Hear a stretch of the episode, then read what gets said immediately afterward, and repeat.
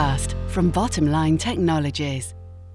Greetings and welcome to the Payments Podcast.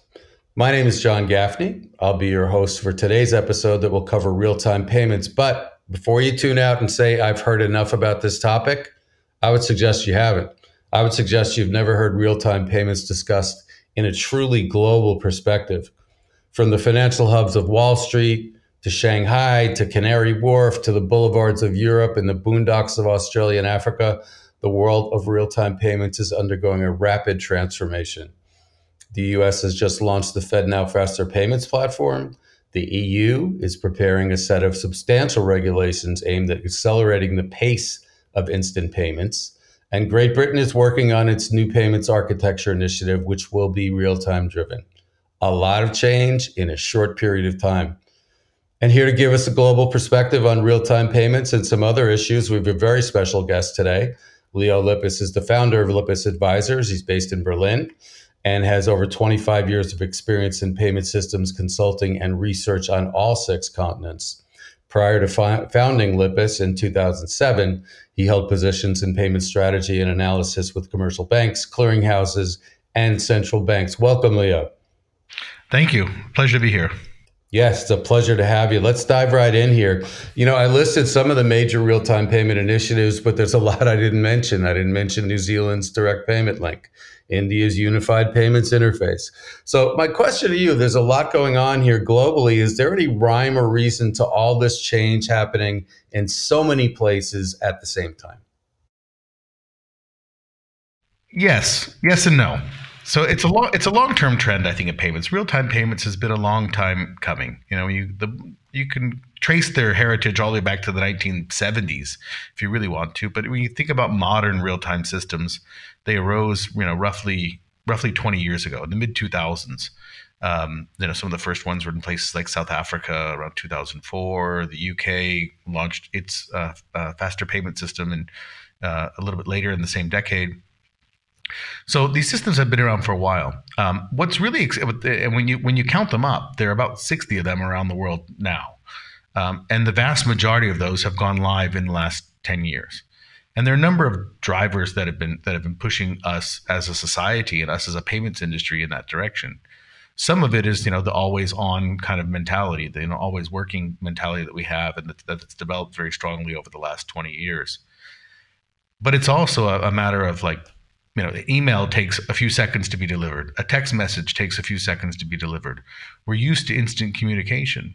We're used to having instant results and instant gratification and payments has proven to be no exception to that. So there's that. Okay, at the, on the technological and social side of things, there's also a number of political drivers behind behind this, um, where now that the technology is available to do it, politicians have increasingly uh, taken note of that, taken note of these developed these developments in certain parts of the world, um, and have been pushing things forward. And regulators have been pushing things forward all in the interest, I think, or generally speaking, in the interest of, of consumer protection, of improving the user experience, um, and, and, and, and other similar uh, goals. So there are a number of drivers that, that, that sit behind this. Um, however, when you look at the details of a lot of these systems, a lot of them actually work quite differently uh, from each other. Um, I think when I first started studying payment systems, you know, 25, 30 years ago, and then when I founded my company about 15 years ago, I thought I was going to happen upon, you know, the the ideal design for a payment system. But what you realize when you start looking at the way in which payment systems have developed all over the world is that each one of them develops within its own political environment, within its own economic environment, its own social environment, um, its own technological environment. People are starting in different places. Countries have different uh, priorities for their own development, and the payment system is is is shaped um, according to those goals and according to the environment in which it in which it develops. So on the one hand, there is a rhyme or reason, yeah. To go, to get back directly to your question, there is a rhyme or reason. Um, our expectations are evolving as consumers, as businesses, um, and payment systems are developing uh, or, or, being developed, I should say, um, to respond to those changing expectations. At the same time, however, they're developing in different ways and developing different types of services based upon the environments in which they operate. Now, one of those different ways is going to be in the EU. You wrote a great article early this year um, about EU regulations, which will be significant. Um, by way of background, just let me point out what the four regulations in motion are. The first one is that all payment service providers that already offer credit transfers in euros need to offer instant payments in euros. Two, user fees for instant payments should be equal to or less than standard credit transfers. Three, all PSPs should provide a confirmation of payee like name checking service.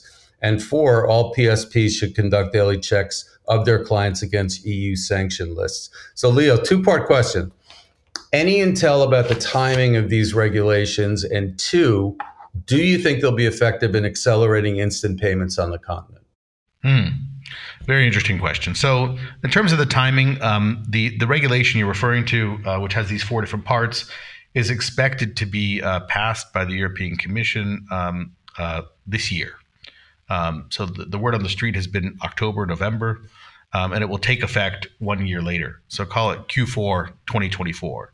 So that anybody who is currently offering credit transfers needs to be prepared to offer credit transfer instant payments and instant credit transfers by the end of next year. Um, the pricing uh, regulation would take place at the same time or take effect at the same time, as well as the other uh, the other services. Of those, the most difficult to, to offer in such a short period of time is probably the confirmation of payee service at a pan European level.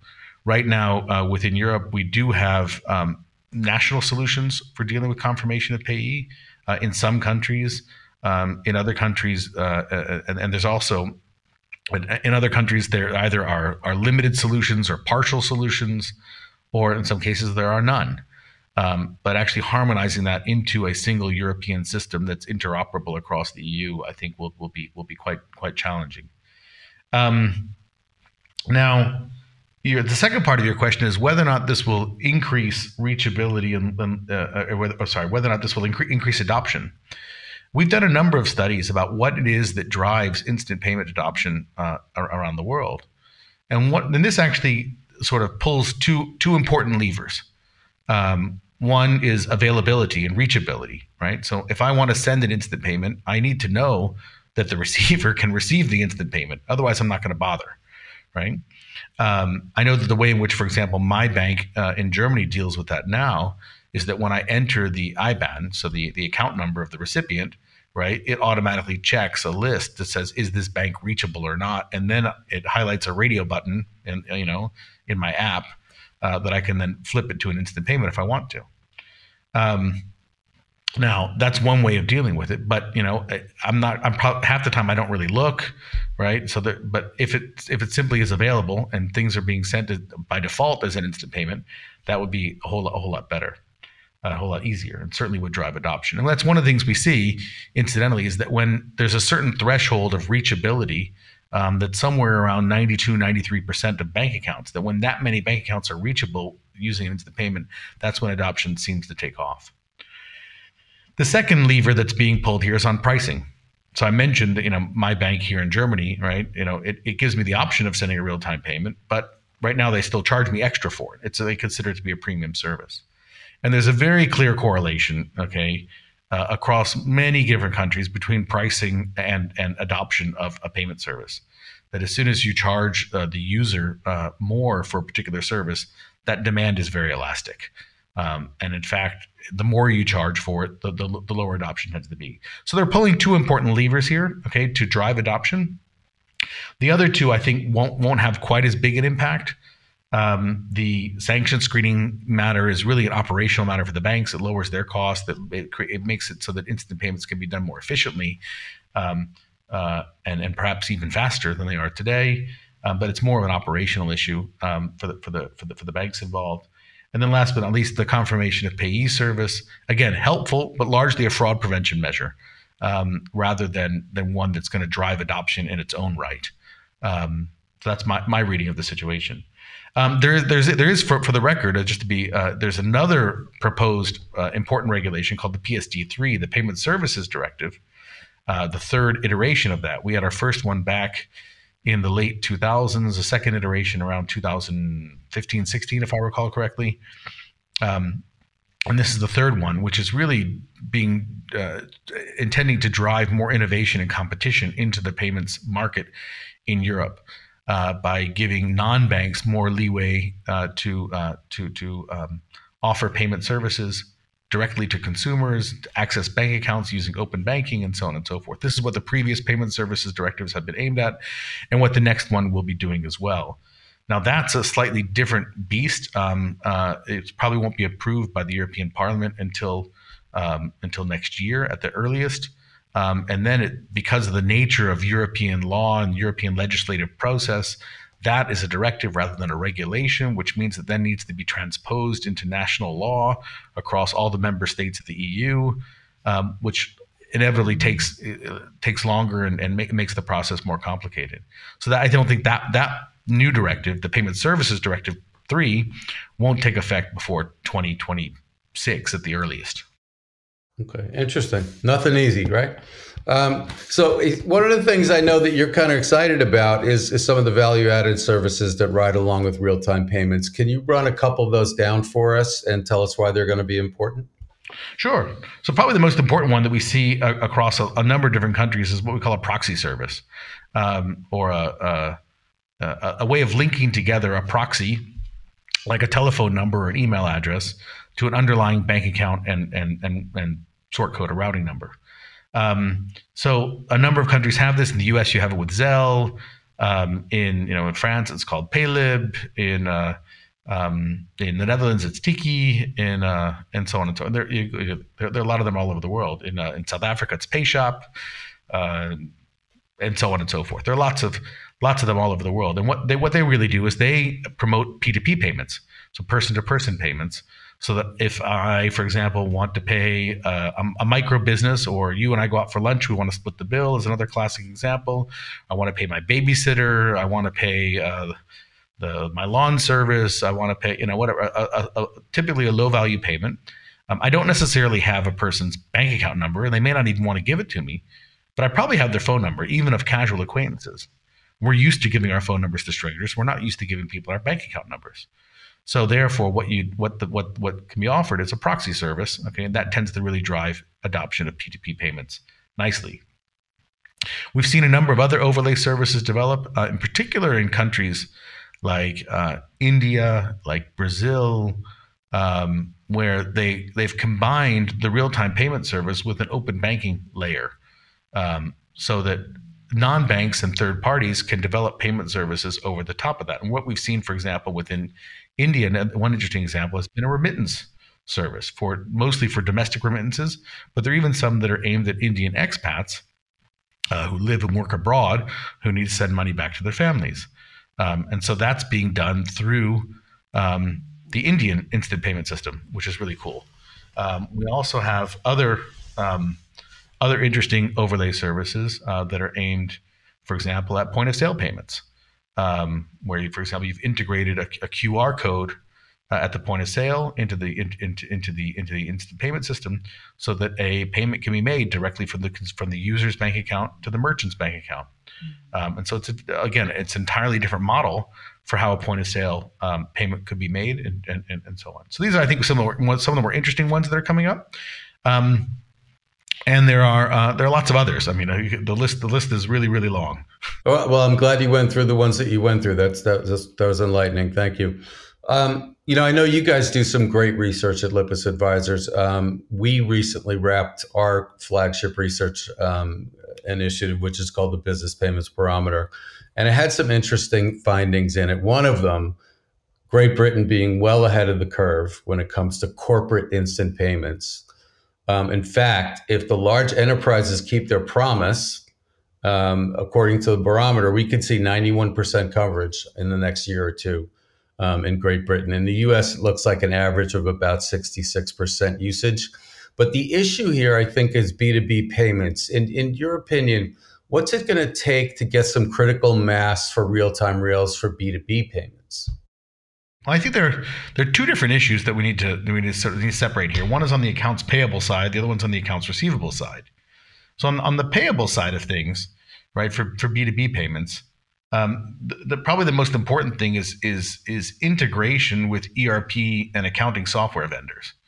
um, you know the, the way the way these things work now is that is that you know an accounts payable uh, entry will have to go through multiple approvals, and then the payment software, right, or the payment management software or the ERP software um, dumps it all into a file, and that gets sent off to a bank, right? And that may happen once a day, once maybe once an hour. You know, if it's more frequent, you know, you, but it's it's it's a period it's a periodic process. But in order to send a real time payment, right, it's got to be communicating in real time. So you almost need almost an API layer at the bank for, for allowing a corporate customer to initiate payments. It could also be message based, um, but it has to be it has to be integrated, okay, in a way that it's not today.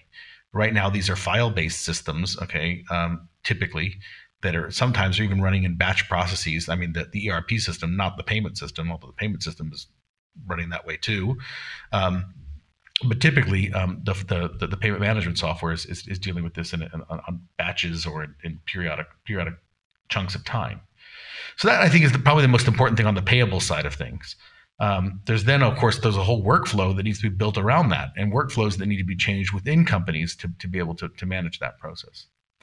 And then on the receivable side, receiving a real time payment, again, you also need that integration layer but more perhaps, and perhaps more importantly, is the whole uh, sort of internal accounting system at the corporate that needs to be revised to reflect that.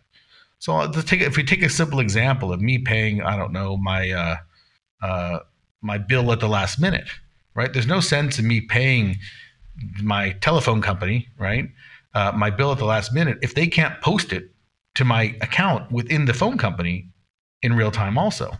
So the difference there of a payment taking a few hours or a payment going instantly needs to be reflected um, in it needs to be reflected in the in, in, in the own accounting system within the company. So that's on the receivable side. So um, these problems typically, you know, the way in which we've seen this happen with other payment systems, it takes simply a, a generational upgrade, right, for these things to, to happen, and it take, takes a few years.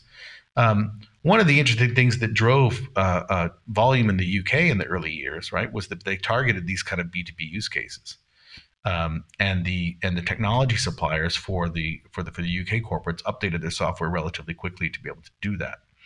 Um, in larger markets, though, that gets more complicated, um, and and and and and again, those the, the, the updates on the receivables and and and and payable side are, are super important. Um, what what you could imagine easing this a little bit would be things like overlay services, right? We were talking about just before. You could link these together. We've seen some overlays in, in some countries that have targeted B2B payments, okay, by providing that kind of integration layer um, for uh, for software providers.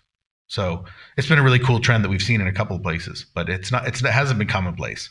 Let's talk Sibos. Starts September 18th, the gathering of the clan, the International Banking Clan. Uh, yes, um, cross-border payments are sure to be in the spotlight. In your opinion, Leo, what are some of the obstacles that still hold back cross-border payments, even real-time cross-border payments, and how can we overcome them? Well, I think it's it's it's another really good question. Um, when I look at the way what what's holding up cross-border payments today, one of the things that we've seen, we've seen developments over a number of years now to make cross-border payments faster, uh, cheaper, uh, to make cross-border payments more transparent, uh, and so on. Initiatives like Swift GPI, Swift Go, um, initiatives like IXB between the clearinghouse and EBA clearing to link up um, uh, their own real-time payment systems to each other. Um, oftentimes, what still causes delays are, are two, I think, two major issues. One is compliance. Um, cross-border payments still have a much much heavier compliance burden than domestic payments do and retooling domestic payment systems to be able to handle the, the domestic leg of a cross-border payment in a in an automated fashion is often uh, time consuming um, uh, and so therefore people have tended to fall back on on tried and tried and true methods um, I see that as continuing to evolve though um, there, there is a significant movement toward the regionalization of payment systems more broadly. There's a significant movement toward um, creating linkages between national payment systems to be able to do this. We're seeing this not just with the euro and US dollar corridor. We're seeing it in Southeast Asia with with uh, in, in, in ASEAN and the, and the Asian Payments Network. We're seeing it across Southern Africa in, with the South uh, the Southern African Development Community (SADC) and, and, their system TCIB, and elsewhere. So those are just just to name a few examples. Um, what what can slow these things down though are some of the the economics of the systems though. This is the, the, the second major thing. So I talk about compliance. The second major thing is the economics, and um, and there's there's no doubt that there are major uh, banks that make money out of the current system. Um, and, you know, and so uh, by inventing new methods or by circumventing that, um, you're going to come up against some some forces um, uh, that are going to try to how should I say slow down that that evolution, slow down that natural evolution. Um, and and so the economics of the existing system lead the the, the, the players that, that currently control those flows to have a vested interest in maintaining that system. Now that said, um, I don't believe that that, that, that, that it's an irresistible. I, I, do believe that it's an irresistible tide. Um, that we're tending toward um, once we get the compliance issue solved, the economic issues will will will will will, will soon fall. Will will soon follow, and um, what we're going to see though is um, faster, cheaper, better cross-border services. So one that comes to mind is one of my colleagues here in Berlin uh, grew up in the United States, and his father was sending him some money, and he used uh, call it a cross-border remittance service, right? Um, that you know used open banking to check the balance in the father's account, so that they knew that he was that that, that, that the person making the payment was good for the money. They then did basically an, an, an on us transfer on their own books to their European entity, dropped it into the European real time system, and the money was posted, okay, in Europe within seconds to you know, seconds of the money being sent. That is a fantastic user experience, okay. And and my colleague tells the story that the money was posted to his account and he was notified by his bank that the money was in his account faster than his father's voice could be transmitted over WhatsApp. Not bad. Not bad at all. So, you know, one of the other things that uh, will probably be discussed to what kind of end, we're not really sure, but CBDCs will certainly be discussed at Sibos. How would you counsel banks to look at the potential for CBDCs, especially as a cross border um, vehicle? Do you think they'll be a factor over the next one to three years? So over the next one to three years, so I mean, it's, it's interesting you put a, t- a time limitation on that. Actually, makes it a lot easier to answer the question. I think the, the answer there is let's. Let me, I'm going to deal with this in two different ways. So I think that um, let's talk first about wholesale CBDCs, and that means using CBDCs for interbank settlement, right, um, or some kind of central bank token for for for for for for, for cross border settlement. There, I think it, may it may well have an important role to play. I don't believe on the retail side. I'll get there in a moment that it will have much role to play, um, but I'll get there in a minute. On the wholesale side, it's that's largely an efficiency play. The real question is, you know, this is not something that users are going to interact with. It's something that banks would use to settle among each others. The question is, is that more efficient than current methods of settlement that are being used?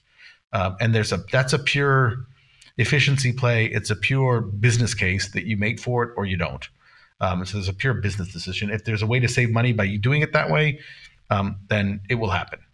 Um, the other issue is retail CBDCs, and so there, I, I don't believe that we're going to see much movement in the next one to three, certainly not in the next one to three years, and even longer term. I think that cross-border retail CBDCs um, are going to. There's a long way for us to go before we get there, if if we ever are going to get there.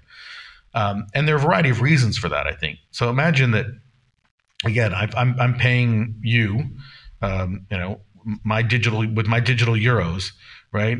And you're sitting in the United States and you receive digital euros. Well, what are you going to do with them? Where, how are you going to hold them?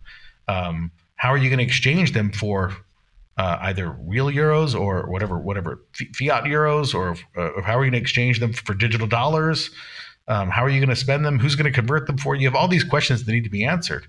Um, um, you, and so using this in a cross-border environment, I think is exceedingly difficult. Even in a in a in a domestic environment, it's difficult enough. Um, and we see, of course, the amount of effort that the European Union and the ECB are putting into the, the digital euro strategy, which I do believe is going to happen here in Europe, um, as a way of driving you know additional cash out of the market uh, or tr- traditional cash out of the market um, as a way of driving um, more choice in making online payments. I can see all those arguments. I get that. But then using that in a in a retail environment doesn't it's not obvious to me how that's going going to work. And, and certainly there are too, too many open questions, I think, for making that happen in the next one to three years. Leo, suppose you had the closing keynote at Sibos. Give us three to five things you'd highlight in that speech. The first one is one that I just I just spoke about. I'd say CBDCs. Um, we need to watch the space carefully because if it's done poorly, if CBDCs are done poorly, they really have the potential to undermine the payments industry. But if they're done well, right, they can prove to be a real complement. To, they, a, a real complement, I think, to uh, uh, to the choices that are available for consumers, the choices that are available for businesses, and ultimately, again, if done well, uh, could provide new sources of revenue for lots of players uh, around the industry. Um, so there, I think is one key trend to watch. Um, and of course, it's been one of the hottest topics over the last year or two, and I think it will continue to be an important topic over the next year or two. The next thing I'd say is is um, fraud is another key thing to watch. Uh, you know, I hope you'll forgive me for not uh, for not having this structured as if it were a keynote at Sibos, but rather it's it's a right now it feels like it's a few random thoughts that ultimately would be structured very well for a nice keynote. But I think I think fraud is also a really great uh, a really great topic. So in the same way that we've all seen, you know, tools like Chat GPT in the news over the last um, the last few months, um, you know what, fraudsters have been seeing that too, and I, you can bet that they've started using it too. I've noticed it in my own inbox, right? That I'm now getting spam that I can tell has been written by an artificial intelligence bot. Um, and in fact, recently at a conference, um, I helped prepare a, a, talk for, for one of my colleagues. We, we actually had um we had, we had, we played around with some of these AI tools online, and we actually had um we I fed it a uh, one of these classic Bitcoin scam emails that we all get, right? And I had it rewrite it in the style of David Attenborough, of David Attenborough talking, and then I then took that text and fed it into a second AI bot, okay, which then read it to me using David Attenborough's voice, okay. So it was incredibly realistic, right? So I had, I had David Attenborough trying to convince people to, you know, buy bitcoins through a particular app, okay, that was probably a scam. I, I never tried it, but the point is, is that if you can do this with, you know, David Attenborough's voice today, um, you know, somebody might take this recording of this podcast and use it to analyze my voice, and then call my wife or my mother or you know, and have me asking them to send money, right? um, and it's going to sound just like me and it's going to talk just like me. It's going to have the same cadence that my voice has. It's going to use the same vocabulary that i typically use when i talk. And so in the same way that you know uh, that that we that we've learning we we have been learning to use these ai bots fraudsters are too um, and so over time i believe that preventing fraud is going to become more challenging it's going to have to rely upon uh, some of these tools as well artificial intelligence, machine learning, uh, and so on and so forth. But I think that's one of the key things that's coming up, both as a political and economic topic in payments over the next uh, the next few years. last but not least, I guess the third the third major thing I would I would I would mention are just the com- the competitive pressures in this industry are are unrelenting.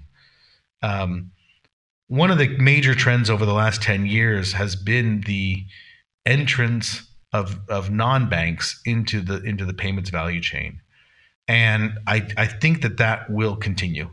Um, in fact, I know it will continue. In fact, it's being encouraged by politicians in, in multiple countries. Um, and it's bringing a number of benefits as well. You know, competition uh, in and of itself is a good thing. It, it promotes innovation. Um, it promotes efficiency. It promotes a better experience for users um, whether corporates or consumers. Um, and in order for us to respond to those pressures, right, uh, as an industry, um, we need to we need to push ourselves even further. And I see that happening. Um, and I'm, you know, it's one of the things that makes me really proud to to be to be a part of this industry and and and to work with so many great people. Is that people care about what they do, and they're all they're often interested, or almost all of them are interested in, in pushing the envelope further out. What a perfect ending. Thank you so much. That was great. Um, that's going to be a wrap for this episode of the Payments Podcast. Our topic has been a global view of real time payments, and our guest has been Leo Lipis, founder of Lipis Advisors. Leo, it has been a pleasure. Thank you very much. Thanks for having me. I've enjoyed it. Join us next time wherever you get your podcasts. We're on Spotify, Apple, and SoundCloud. See you next time.